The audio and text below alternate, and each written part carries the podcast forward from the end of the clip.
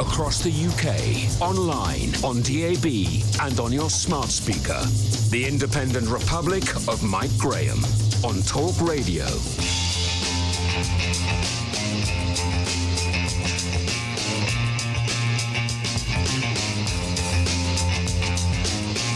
Morning and welcome to the Independent Republic of Mike Graham right here on Talk Radio. The conversation continues today, ladies and gentlemen, about the style uh, and the substance of the escape from lockdown. Health Secretary Matt Hancock is talking about safe workplaces being provided for staff. Plans for staggered transport systems to avoid rush hour are on the menu as well. And shift patterns changing around the country are being discussed at companies all over the UK. Meanwhile, the trialling of a new contact tracing app begins today on the Isle of Wight, which the government hopes will be the key to unlocking large portions of the economy economy. They expect to roll it out nationally over the next few weeks. Added to that, more and more tests for both antibodies and coronavirus itself are being developed. And as the numbers of new cases drop down to their lowest level since March, it really does seem as though we may finally be getting on top of this ghastly virus. This morning, we're talking to businessman, former MEP Lance Forman about his plan for the economic recovery and a return to some kind of normality. 0344 499 1000. Coming up, we'll also be joined by Susan Hall, the leader of the Tories in London City Hall, who has accused Mayor Sadiq Khan of suspending democracy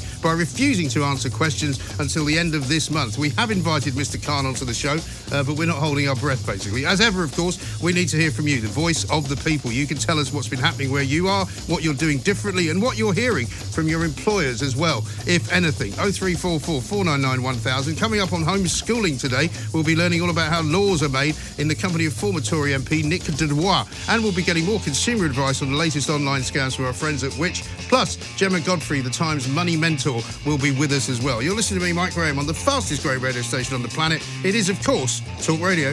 Mid morning with Mike Graham. Talk Radio. Now, so Sadiq Khan is being accused of suspending democracy by City Hall Tories, saying that during the coronavirus crisis, he has refused to meet the London Assembly for over six weeks. And that my friends, is unacceptable. We went to the office of Sadiq Khan just before we talked to Susan Hall and asked if he would appear on the show to answer the charges that she is making. And of course, uh, you will not be surprised to know that he's declined our very generous offer. Uh, but he has said this a spokesperson for Sadiq Khan has said, This national emergency is the wrong time for this kind of petty party politics for the Conservative Party. They know full well that the only reason the mayor hasn't appeared in front of the London Assembly since the 19th of March is because they didn't ask him to. Sadiq has asked his deputy mayor for fire and resilience, Fiona Twycross, to attend the Assembly's oversight committee this week to answer questions on his behalf because he's exceptionally busy working with the government to prepare London for the easing of lockdown. Sadiq will be in front of the London Assembly to answer their questions as usual at Mayor's Question Time in two weeks' time. Well, Susan Hall is on the line, so let's ask her if he's correct. Is it right, Susan, that you didn't ask him? No, absolutely not. I'm curious to hear that. Yeah, I, I, wondered about that because it's a rather stupid statement to make if it's not true. Well, it, it is stupid. Uh, it's stupid and incorrect. We actually said to him we want what we call an oversight meeting to start asking questions. We said to him any time, you know, what, whatever day suited him, whatever time suited him, we would fit in. Right. So, you know, he just didn't want to do it. I, it I'm absolutely furious by that. It is incorrect. Right. Well, thank you for correcting it. I mean, surprisingly enough, he uh, refused once again. I don't know how many times we've asked him to come on this show, but I think it's now in sort of double figures, and he just never ever wants to appear here. But he's more than happy to appear in other places where he gets a slightly easier time. But what is he being so busy about? It says he's exceptionally busy working with the government to prepare London for the easing of lockdown. Well, that's news to me. Oh, it's rubbish. He's, I mean, he's present but not involved, quite frankly. Right. It, the thing that makes me so mad, he's got the best job, in my view, in, in the country. And leaders lead from the front. Mayors are certainly supposed to lead from the front. It, he is absolutely, he's absent whenever there's an issue. Everything is somebody else's fault. He's not transparent. In his first speech that he made, he said, I am determined to lead the most transparent, engaged, and accessible administration London has ever seen. Well, it couldn't be. It couldn't be more at odds with that, quite frankly. Yes. Six weeks. All we want to do, we want to, we want to ask him why are London's uh, key workers still having to travel on overcrowded trains? You know, why have so many um, transport staff uh, lost their lives? I mean, there are so many questions on things that he is responsible for, and yet he won't stand up and be counted. If he's not prepared to be a mayor that will answer questions uh, then he should stand aside, quite frankly. He's a disgrace. Well, he really is. And when you think about it, I know that there are many people listening to this show who are not actually in London, but this is quite a big, important issue in London. The safety of train drivers, of, of, of Transport for London staff, of bus drivers, uh, the ability of taxi drivers to come back to work and start driving around the capital again. You know, all of these things which are both medically important but also financially important need to be sorted out. And he doesn't seem to be in any great hurry to do that. No, he doesn't. He's hiding like a chicken. I mean, I'm I, am i am disgusted by him, quite frankly. He, he's, he's a coward. He won't come and answer questions. I mean, if you look at somebody like Matt Hancock, for instance, yes. he's been on the television constantly. He's answering questions from MPs, journalists, the public. He does his best. He's, he's on the radio or the television first thing in the morning. Um, yeah, I mean, he's working all hours, isn't he, Matt? Yes, he is. And this has gone on for six weeks without, he has had no break at all and I think he's had the virus in between. And he, he has carried on working with Khan. You know, he'll go on to shows where they sort of fawn over him. But anybody that'll ask him a serious question, like you would, he, he won't engage. No. This, is what we need from a mayor, especially a mayor of London, for goodness sake. Exactly right. Now, is he being held to ransom by the unions here as well on the on the, on the kind of uh, the Transport for London front? Because they seem to be um, holding all the purse strings here, or certainly pulling his strings about the return to normality on the tubes. Well, don't they just? But would, wouldn't it be nice for us to have the opportunity to ask him? Yes. Well, quite. But I mean, what's your view of what should happen in terms of the way that uh, there any return to work? Because there's no there's no doubt in my mind that come this weekend there will be some conversations going on at government level about you know either an ending of the furlough system or an opening of certain sectors of the economy, which will include me- meaning more people going to work. So we want to make sure that if people are going to work, they can get there safely and get home safely. Well, we do. I mean, he's been calling for um, masks to be worn on the underground, yeah. and yet hasn't supplied his own staff with them, which right. is a disgrace. If he thinks they're going to make such a difference, why on earth hasn't he supplied them for his staff? Um, perhaps that will come in. I honestly don't know what's going to be brought in. There are numerous uh, workers in London that can still work from home, so that should reduce numbers. But we need to make these, uh, you know, the underground and that safe because that's so many of our key workers, NHS workers, are using these trains all the time, and they're such a reduced service that, that people are being crowded in, which clearly isn't safe. No, of course. And we need to know what he's doing, and of course, he won't come and answer any questions. He's an absent mayor. It's disgraceful. And what about this deputy mayor for fire and resilience, Fiona Twycross? Um, there's a meeting this week, supposedly, of the Assembly's Oversight Com- uh, Committee. Will you be at that? Oh yes, absolutely. Fiona Twycross, good woman. Uh, she's doing her best, but at the end of the day, she's a, a deputy mayor, and the man that is responsible for London. Uh, and he's quite happy when things are going well. He'll take all the uh, credit, but if anything goes wrong, it's somebody else's fault. He needs to come in front of us. He needs to answer the questions. Yes, exactly right. And I mean, he certainly seems to find the time to tweet out quite a bit. I dare say he's got an entire social media team that does that for him. But, you know, he's very active on Twitter. I only wish he was as active in real life. Oh, well, he, he won't be doing that. He's got so many PR people. I mean, he's he's supposed PR people in, in City Hall. Um, oh, goodness knows what he's doing with his time. I was talking to the mayor of Tehran, as we discussed last week. Right. Um, he's happy to talk to people like that. Um, but he's just not happy to answer questions that he might not like. Well, here's his well, latest advice, right? This is from his Twitter account from two hours ago. Londoners must work from home where possible to protect key workers who need to travel. If you have to go to work, don't travel at rush hour. Well, that's great. What if you have to travel at rush hour because that's when people travel?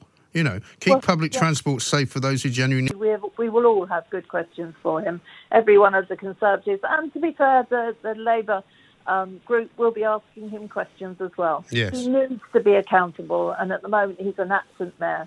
Not yes. good enough when we've got a, an emergency on. No, it really is not good enough. Susan, well, good luck with it, and thank you for uh, your time, and thank you for always being available to come onto our show when we wish to talk to you. Not because we give you an easy time, not because we're on your side, but because you are quite rightly questioning the veracity of what Sadiq Khan says what he does, what he claims to do, what he says he's doing. Uh, he reckons that he's busy working with the government uh, to uh, ease the lockdown in London. Well, that's come as a great piece of news to the government. I haven't seen any pictures of Sadiq Khan going in and out of Downing Street unless he's going back in through the back door, smuggling himself in because he doesn't want to be seen going in there. I don't see him working with the government at all. And I think Sadiq Khan, for you to send me uh, a statement which has been described as a lie by Susan Hall, who is from the Tory party in the London Assembly, uh, is quite frankly not good enough. You are paid by the taxpayer, including me. I'm a Londoner. I live in London. You represent me. You should do the decent thing and come on this radio show and stop hiding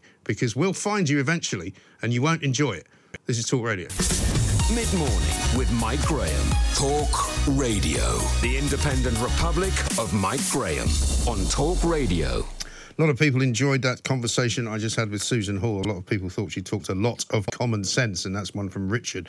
Jeepster says, I wonder if Sadiq Khan got the idea from Andrew Cuomo in New York about reducing train carriages, as that's what they did. Uh, great call with uh, with Susan. Uh, Steve says, Sadiq Khan is a disgrace. When he's asked about TFL or London, he just runs the dead cat strategy of blaming the government. He is never questioned for his actions in any interviews. I have no idea what he has got on them, but I just sit there and fume whenever he is on TV. Well, I think that's absolutely right. Uh, and uh, Lord Happy says, I wish she was our mayor. She's hit the nail on Tuesday uh, where Khan has proved totally useless. Well, there's not a lot of support out there for um, Sadiq Khan, and quite rightly so, because, uh, as I said, he has a duty to answer to the people. He has a duty to answer to the fellow politicians that sit in City Hall, and he has a duty to explain what is going on.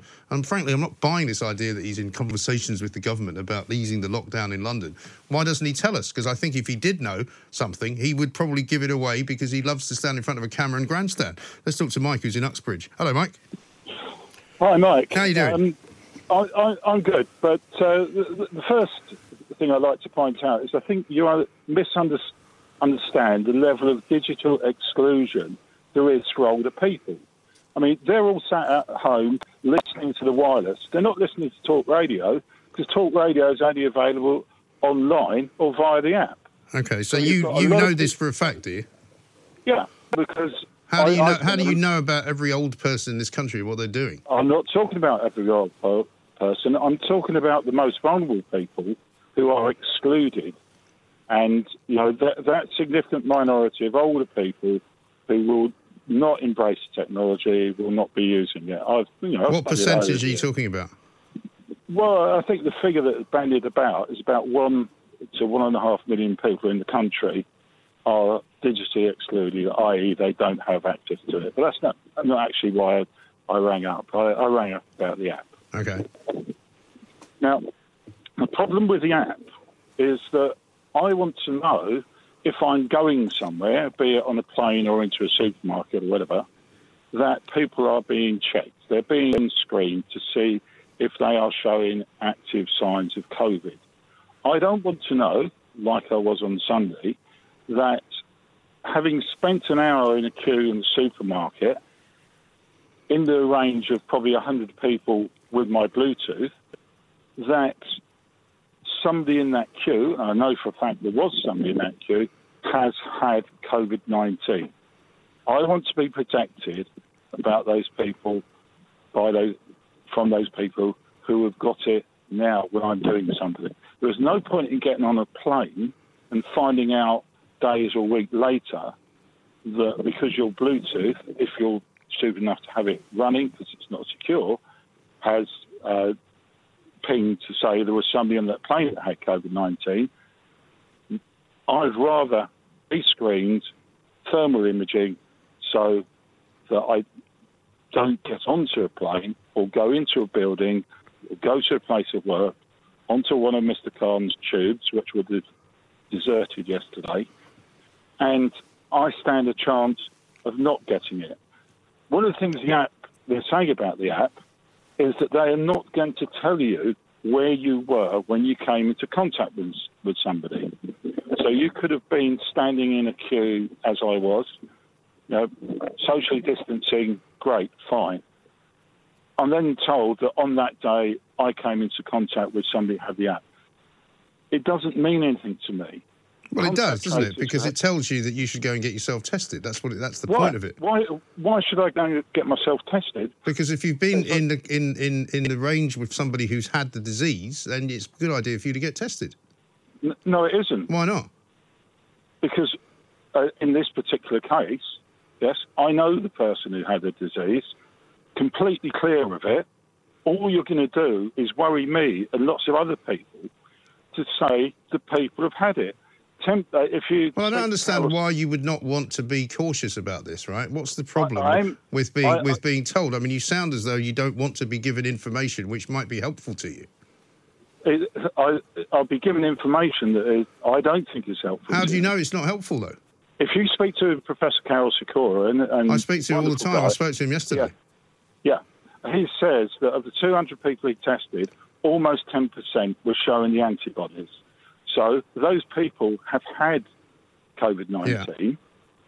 So what's the problem with them going out and doing their thing? There No, isn't a problem. ca- There isn't Yeah, a well, problem. that's right. The app is, is Well, more, why- the- but the app, you seem to misunderstand, Mike. The app is, is not the be all and end all of how we're going to end this business. However, it is helpful in the sense that it will identify for you the fact that you have been in contact with somebody who has had the disease. It's as simple as that. the, you, you've hit the problem. You hit it earlier. It is being promoted as be all and end. No, it's not. Uh, Nobody said uh, that. Matt Hancock was asked that are. question. No, Matt Hancock was asked the question yesterday, and he said it's very much part of what we are doing. It is not Well, all of what we are doing. It is part of it. let let's see those measures for screening to stop us going in, getting into contact, go into confined spaces with these people as well. Because I can tell you that they are not properly looking at screening. They're not looking at alternatives. Well, they are looking at trying to get- alternatives. They're looking at all the possibilities of the things that they can do. And in fact, when airlines start rerunning again, I wouldn't be at all surprised if that's what happens, that you do get in some way tested for your temperature before you're allowed on the plane, because we've been told that that may happen. You may be ruled unable to, unfit to fly if it looks as though you can't guarantee that you haven't got COVID. Yeah, and So that would be something you'd be in oh, favour of. okay, yeah, but if you turn up with the app and the app says within the last two weeks you was within Bluetooth range of somebody who had COVID nineteen, Yes. had COVID nineteen, Yeah. not has COVID nineteen, then they're going to tell you not to get on that plane. Well, not necessarily. No, you don't know that. Well, this they are promoting the app.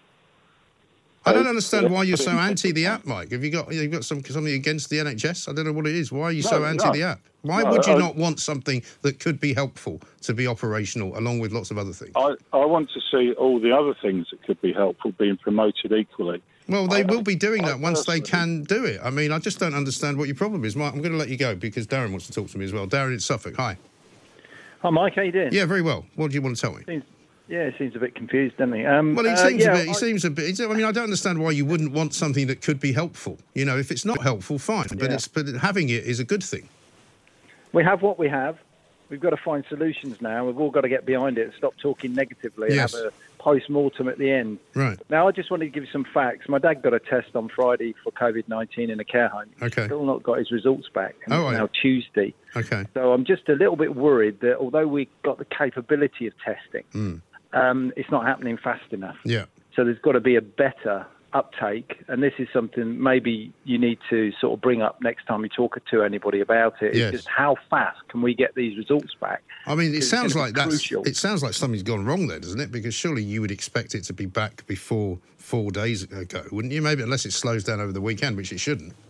No, exactly, which I can't work out, but I'll keep you posted. Yeah, about do, yeah. Takes. But in terms of uh, Mr. Khan, it seems obvious to me that you know from day one, if you've got uh, something that can be airborne, even you know, on board a bus, Yeah. on board a plane, because my friend caught it on a plane through airborne, um, you know, not from two meters. Right. Surely you would want to use those 21,000 taxis, wouldn't you, with the screens? You would want everyone to use their cars. Yeah. So they weren't in, in contact with anybody, um, rather than getting on public transport. They seem to, until the public transport was suitable with screens and everything like that to try and protect people, but they seem to go around it the wrong way to me. Well, it's true. I mean, if, if he's so keen on people wearing masks to go on the underground, why is he, as, as Susan Hall said, why is he not providing masks to the people that work on it? Exactly right. Yeah, and, and also, you know, why aren't we trying to get all these masks that uh, the government haven't taken that have now been shipped abroad? All these masks could have been used, and we could have all been wearing masks for the last month. Yes, I mean, there are plenty of people who don't want to wear a mask, and again, it's it's you know sometimes it seems to me that the government must be being deliberately kind of obtuse and deliberately vague because they don't want to order people to do things because that seems to be the way that everything's rolled out at the moment. You know, like we we see the streets of London a bit busier now than they were. I don't know what it's like where you are up in Suffolk, but you know, it's almost as though people have made decisions out with the government saying this is okay. This is the busiest I've ever seen it. I mean, really? even in my village. Oh yeah, in my village, there's people, you know, all over the place, and um, there, there's no so, there's social distancing. Don't get me wrong, but there's more traffic, there's more pedestrians, there's more cyclists than, than I've ever seen. But hey, you know, what can you do at the end of the day? We're staying at home, but like most people, but um, you know, people get out and about. I don't see the reason why you can't get on a golf course, can't go fishing, can't do all these things if you're if you're social distancing. Yeah, I mean, I was listening to Ian Poulter the other day talking on Talk Sport, funnily enough, and he was saying that basically um, in Florida all the golf courses have stayed open. Now, I'm not going to say that Florida is obviously the way forward, but but you're right. I mean, why could you not play golf? Yeah, exactly right. Uh, you know, you could just say two balls, clubhouse not open.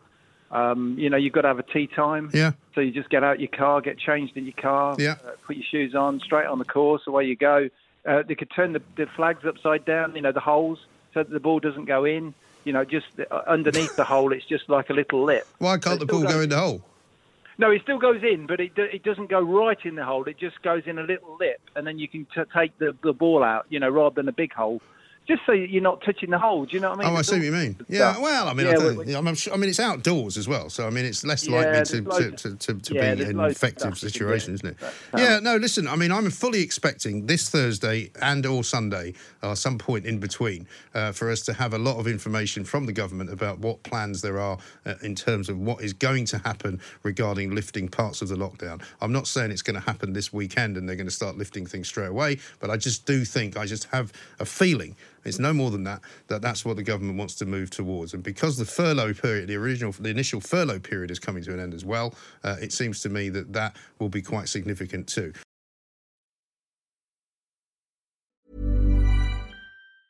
It's that time of the year. Your vacation is coming up. You can already hear the beach waves, feel the warm breeze, relax, and think about work. You really, really want it all to work out while you're away. Monday.com gives you and the team that peace of mind. When all work is on one platform and everyone's in sync, things just flow wherever you are. Tap the banner to go to Monday.com. There's never been a faster or easier way to start your weight loss journey than with PlushCare. PlushCare accepts most insurance plans and gives you online access to board-certified physicians who can prescribe FDA-approved weight loss medications like Wegovy and Zepbound for those who qualify.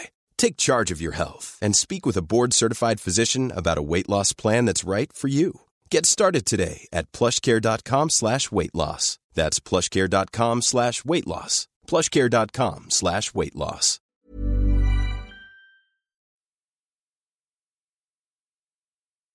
Mid-morning with Mike Graham. Talk Radio.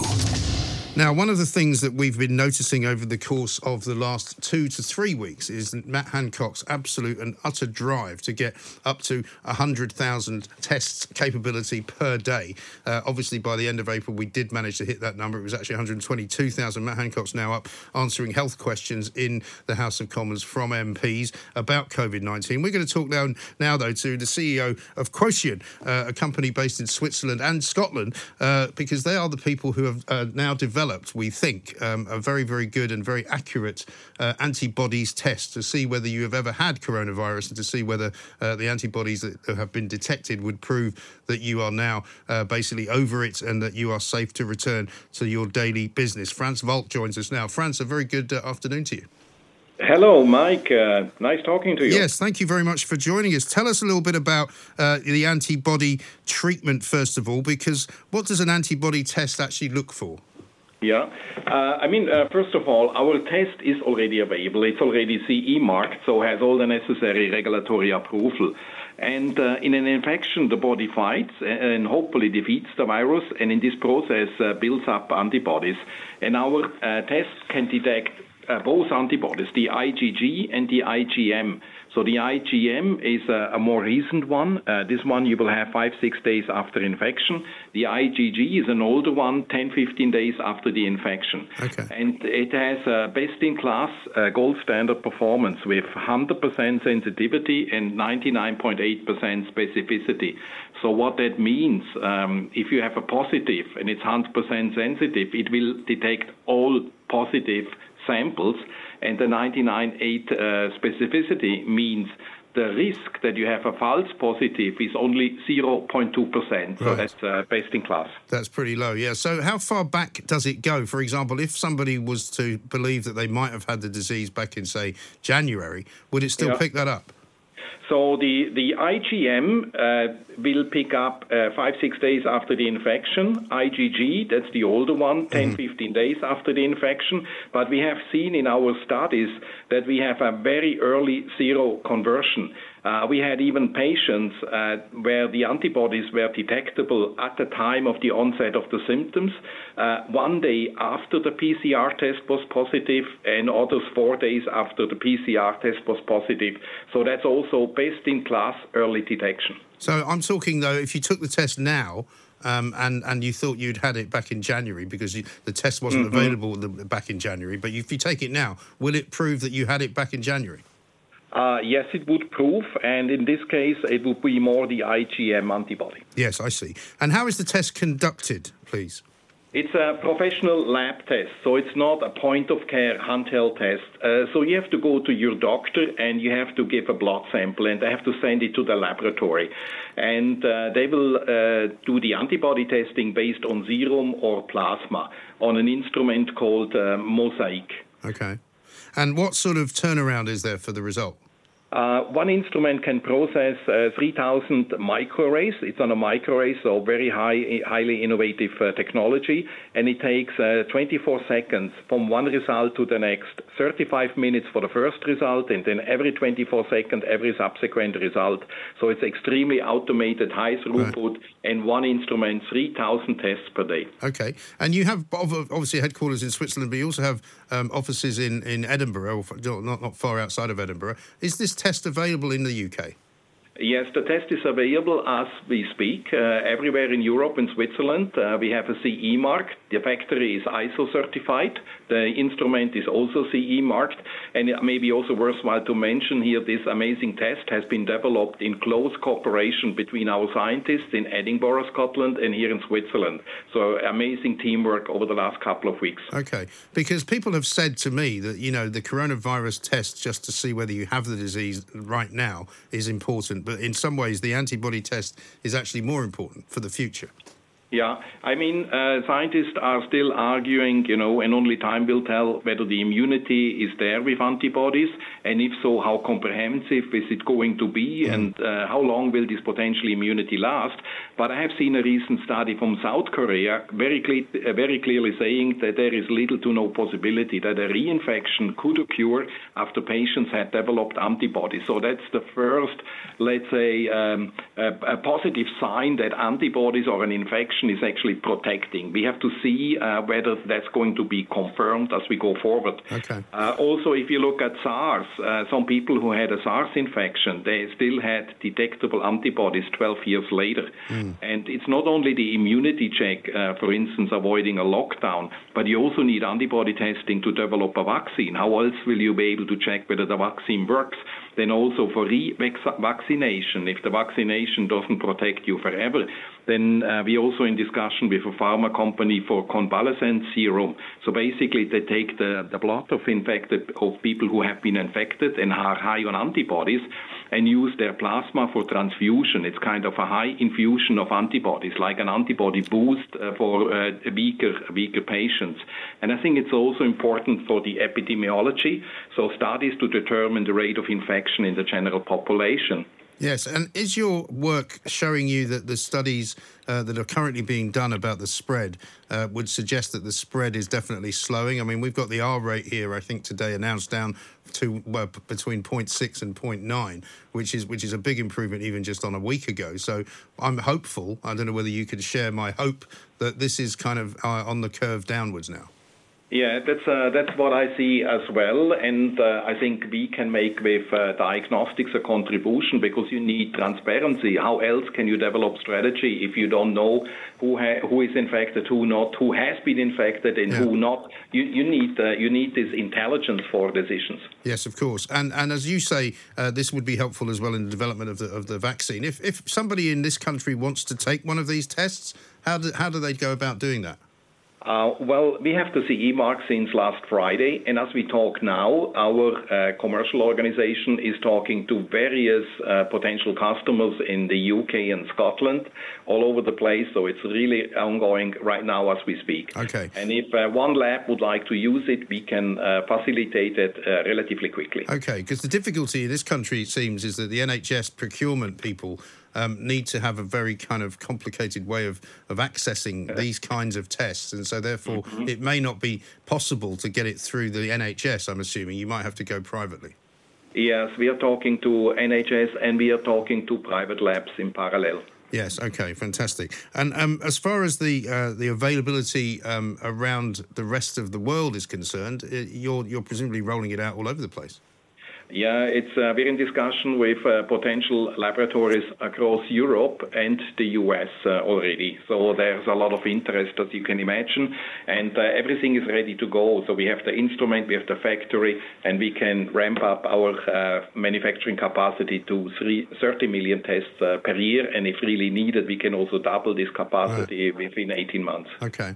And as far as just a general question is concerned, the test that they give here for coronavirus, which is the swab test where they put the swab mm-hmm. down the back of your throat, generally speaking, people say that's not as reliable as a blood test. Do you think we should try to develop a blood test just for coronavirus as well? Um, uh, that will not work because uh, the virus get into the cells of the respiratory system, uh-huh. but it does not go into the patient's bloodstream. Oh, and see. that's why those polymerase chain reaction tests can only be performed with material from either a nasal or throat or rectal swab. Okay. And uh, it's RNA actually they're trying to detect, and it takes about um, uh, a couple of days. Uh, so the RNA uh, appears two four days before after the infection, so before the antibodies. So you have the infection first, the body starts to fight. If it clears the virus out, you will not be able to detect the virus anymore because it's gone, and then you have to do the antibody test subsequently. Right. Oh, okay. So, so we are kind of, as far as you could say, Franz, we are kind of making progress quite quickly now. Yeah, amazing. I mean, everybody's pulling together, and uh, what it takes is uh, diagnostics. Uh, you need transparency, you need then a vaccine, and uh, hopefully also a treatment. And if those three things are coming together, we will get this under control. Yes. And how are things, if, if I may ask, in Geneva, in Switzerland? What's uh, what's the sort of atmosphere on the streets? Are people out and about? Is, is a uh, lockdown still going on? You know, it's it's relaxing, and uh, uh, May 11th, uh, everybody will go back to school. Uh, so uh, gradually, people go back to work. Uh, of course, you are careful. you make sure all the hygiene factors and social distancing is in place, and gradually you go back to normal. so we see a relaxation of the situation, but you still have to be mindful because you don't want a kind of yeah reappearance of this virus. No, exactly right. Well, listen, Franz, a great pleasure to talk to you. Thank you very much indeed. Franz Walt, there, the CEO of Quotient, uh, a company based in Switzerland, in Geneva, but also based here uh, in Scotland, in Penicuik, just outside of Edinburgh, uh, which I know very, very well indeed. I've got a great message here from a friend of mine, Roger, in uh, Portugal, who says, just hearing you talk about golf, see below the rules of Ray Golf, which restarts this week in Portugal. It's two balls only, but w- we will be back out playing. You hit the flag with you with your putter. The ball does not fall into the cup, so there are no shared hands in the hole, one golfer per buggy, or walk with your trolley or carry your bag. We're out of the state of emergency in Portugal. Uh, it's now officials called a state of calamity. If all goes well, restaurants and bars will open with 50% capacity of what they normally hold from May the 18th. So that's Portugal for you. They were slightly ahead of us in terms of their lockdown, much bigger and more severe lockdown, I think, than we have ever had. But certainly there seems to be movement around the rest of the world. You just heard there uh, from Franz Walt that there's a, uh, a, lifting of the lockdown on schools, May the 11th, which is only next week. So uh, I fully expect there to be some movement here, uh, as I said in the Thursday briefing, uh, and certainly by the time Sunday rolls around when Boris Johnson uh, is going to address the nation as well. Mid morning with Mike Graham. Talk Radio. The Independent Republic of Mike Graham on Talk Radio. Well, it is that time, just after 12.30 every single afternoon, when we go homeschooling. So if you haven't got them uh, gathered around yet, go and gather your children around the radio, uh, have a listen to what it is that are the pearls of wisdom today, pouring out of it. And today, uh, they come from a man who knows an awful lot about what he's talking about, Nick de Bois, former Conservative MP, former Special Advisor to Dominic Raab, also author of Confessions of a Recovering MP, a marvellous book which you should read now that you've got nothing else to do. Uh, let's talk to Nick uh, right now. Nick, a very good afternoon to you. Good afternoon to you, Mike. And uh, I, I, I, hate the build-up that says I know everything because you know it's doom disaster. Just yes. a question for you before we do this. Yes. Uh, if I'm the teacher, right? Yeah. You, every time you want to speak to me, you've got to go, please, sir. Can okay. I, can I ask? Got this is not going to go into some kind of really weird place, is it? All right. All right. Well, please, sir, Mr. Nick de Bois, could you please talk to us and tell us how laws are made in this country?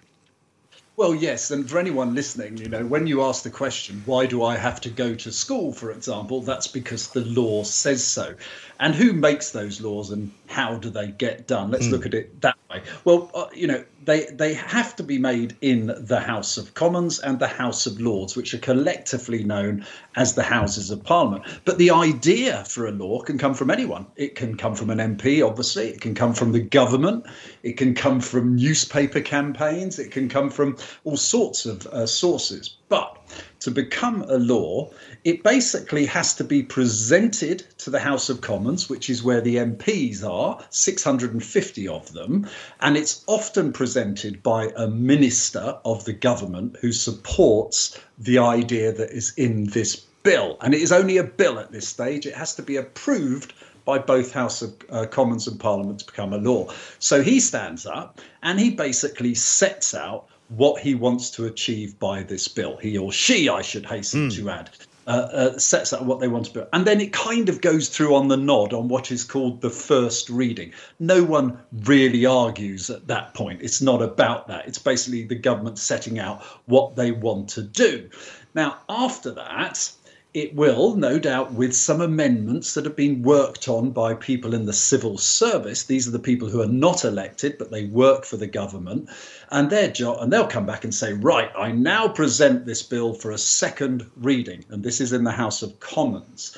And that is when all the principles and the grandstanding takes place. It's when the government will explain its virtues and how wonderful it is, and it's when the opposition will do their damnedest, if mm. they genuinely disapprove it, to point out all its flaws and weaknesses. And at the end of that day, and it generally takes place over a day, the MPs vote on whether it should go forward to the next stage.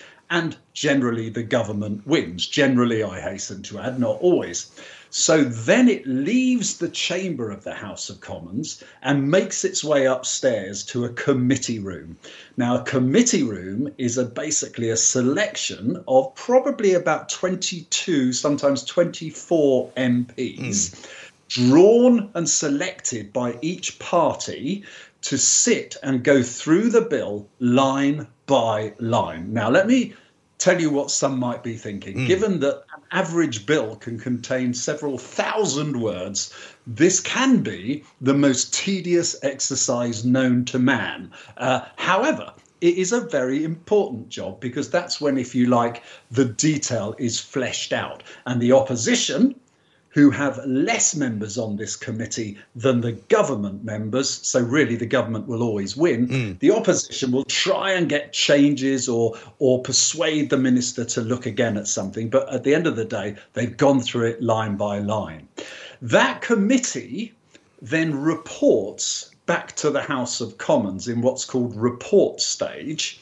And what happens then is you see lots of amendments put down. People try to change things. The, the opposition, uh, currently the Labour Party, for example, will say, we don't like the idea of sending people to school on Monday to Friday, mm. and we're going to put an amendment down that says it should only be Monday to Thursday. Right. And they all vote on it, having debated it. And after that, the government will generally win, and it goes through what's called third reading. Third reading is generally a tribute to everyone who has contributed to it. It adds nothing of substance to the bill. It is self congratulatory and it congratulates generally anyone who's even mentioned it in speeches or whatever. It's a ceremonial thing that can last as little as an hour or sometimes less than that. Finally, you might think, ah, it's going to become a law, right. but it doesn't because it has to go to the House of Lords. Now, this is the House where there are no elected representatives. They have all in either inherited some of them their titles or been appointed by various, uh, well, appointed technically by the Queen, but through the government or the opposition leader. And they go through the bill in pretty much the same fashion. And it is only when it is approved by both houses does the bill get sent up to Her Majesty, who, when she signs it, it becomes an act of parliament and therefore a law. But there is a catch. As I found out when I introduced a, knife crime amendment mm. uh, many years ago, which introduced mandatory sentencing, because the Queen signed it, it doesn't necessarily mean the law comes into effect. It may be law, but it's not in effect. And you know, the only way you need to bring a bill into effect is that for the minister to say, right, I'm ready for that to come into effect. And that can sometimes be several months down the road. But that's the broad process. Any questions, young man? Yes, I do have one question for you. Um, what happens uh, on a sort of regular, shall we say, session of Parliament and how many laws are created? Because I assume a lot of the laws that we have are very, very old and have been with us for a very long time. And I know that most governments like to introduce laws, but, but how much law is actually introduced in, in an average parliamentary session, I would say, I suppose, you know, well, season? Well, that's a, a, cracking question, which I'm going to struggle to answer numerically. But uh, let's let's get to the heart of your point. At the uh, an average parliament lasts about five years, right. And towards the end of the parliament that I was in, it became a bit of a zombie parliament um, because there were no laws being put forward. We were in coalition with the Liberal Democrats, and quite frankly, they weren't a lot of use. But it all kind of came to a bit of a sort of um, a, a, a quiet shuffle at the end. We weren't even in the House of Commons for much of the time. But the, the complicated way of answering your question, which I have to do to be uh, absolutely candid, mm. is there's different types of laws. There's what we call primary legislation, mm. which is a brand new bill. A bill that might, for example, uh, set out that it wants, let's go back to schools, it wants schools to meet Monday to Friday. But inside that bill, there can be more detailed decisions that the House of Commons and the House of Lords grant powers to a minister just to say, I want to do this and I want to do that. And Parliament's allowed me to do something like this at my own discretion, subject to what we call secondary legislation, which is when stuff literally goes through, often on the nod. Uh, often by a committee approval process and doesn't need the full House. And there are, quite frankly, every week you will probably have secondary legislation going through in the order of four, five, six, seven mm. bits of secondary legislation every week. And MPs um, uh, don't necessarily get involved in every single one of those by any means. Major bills, well, to, to, be fair, the Queen will set out every year in her speech to Parliament, which takes place on the throne in the House of Lords, she will probably set out anywhere between 10 and sometimes 25 bills mm. for each year. So, you know, multiply that by five and you start to get an idea. Now, as a conservative, I generally don't like lots of laws, um, but um, but but as a rule, that is what you will hear in a in a Queen's speech. Okay. Well, this has all been terribly educational. I must congratulate you, Nick, on, on explaining it so well. But let me ask you one final question. Of course, it has to hmm. do with the European Union. We've now left the EU as of January 31st, thanks to uh, Boris Johnson and the Conservative victory at the election in uh, December. But prior to us leaving the European Union, were um, EU laws passed upon us without the government uh, or the parliament of this country actually giving them the nod? Well, they would often come in the form of secondary legislation, right. and it would, and and that therefore uh, also there's there's two forms. There would be, wouldn't there? There's two forms of secondary legislation. Right. Those that kind of need active participation of MPs, and those that don't. Um, they're called. I think they're called positive and negative. I, there, there's something uh, Right. like that that escapes my memory. So an awful lot of legislation would come through the parliament, but it would actually go through the parliament either as secondary legislation requiring just a ministerial signature and nothing more. And I would meet ministers who would say, quite simply, I was bound to sign this into law, and it didn't even go past the House of Commons in the fashion that you and I would expect. Now, it was an awful lot um, that went through. It had consent because basically the Parliament was willing to do it.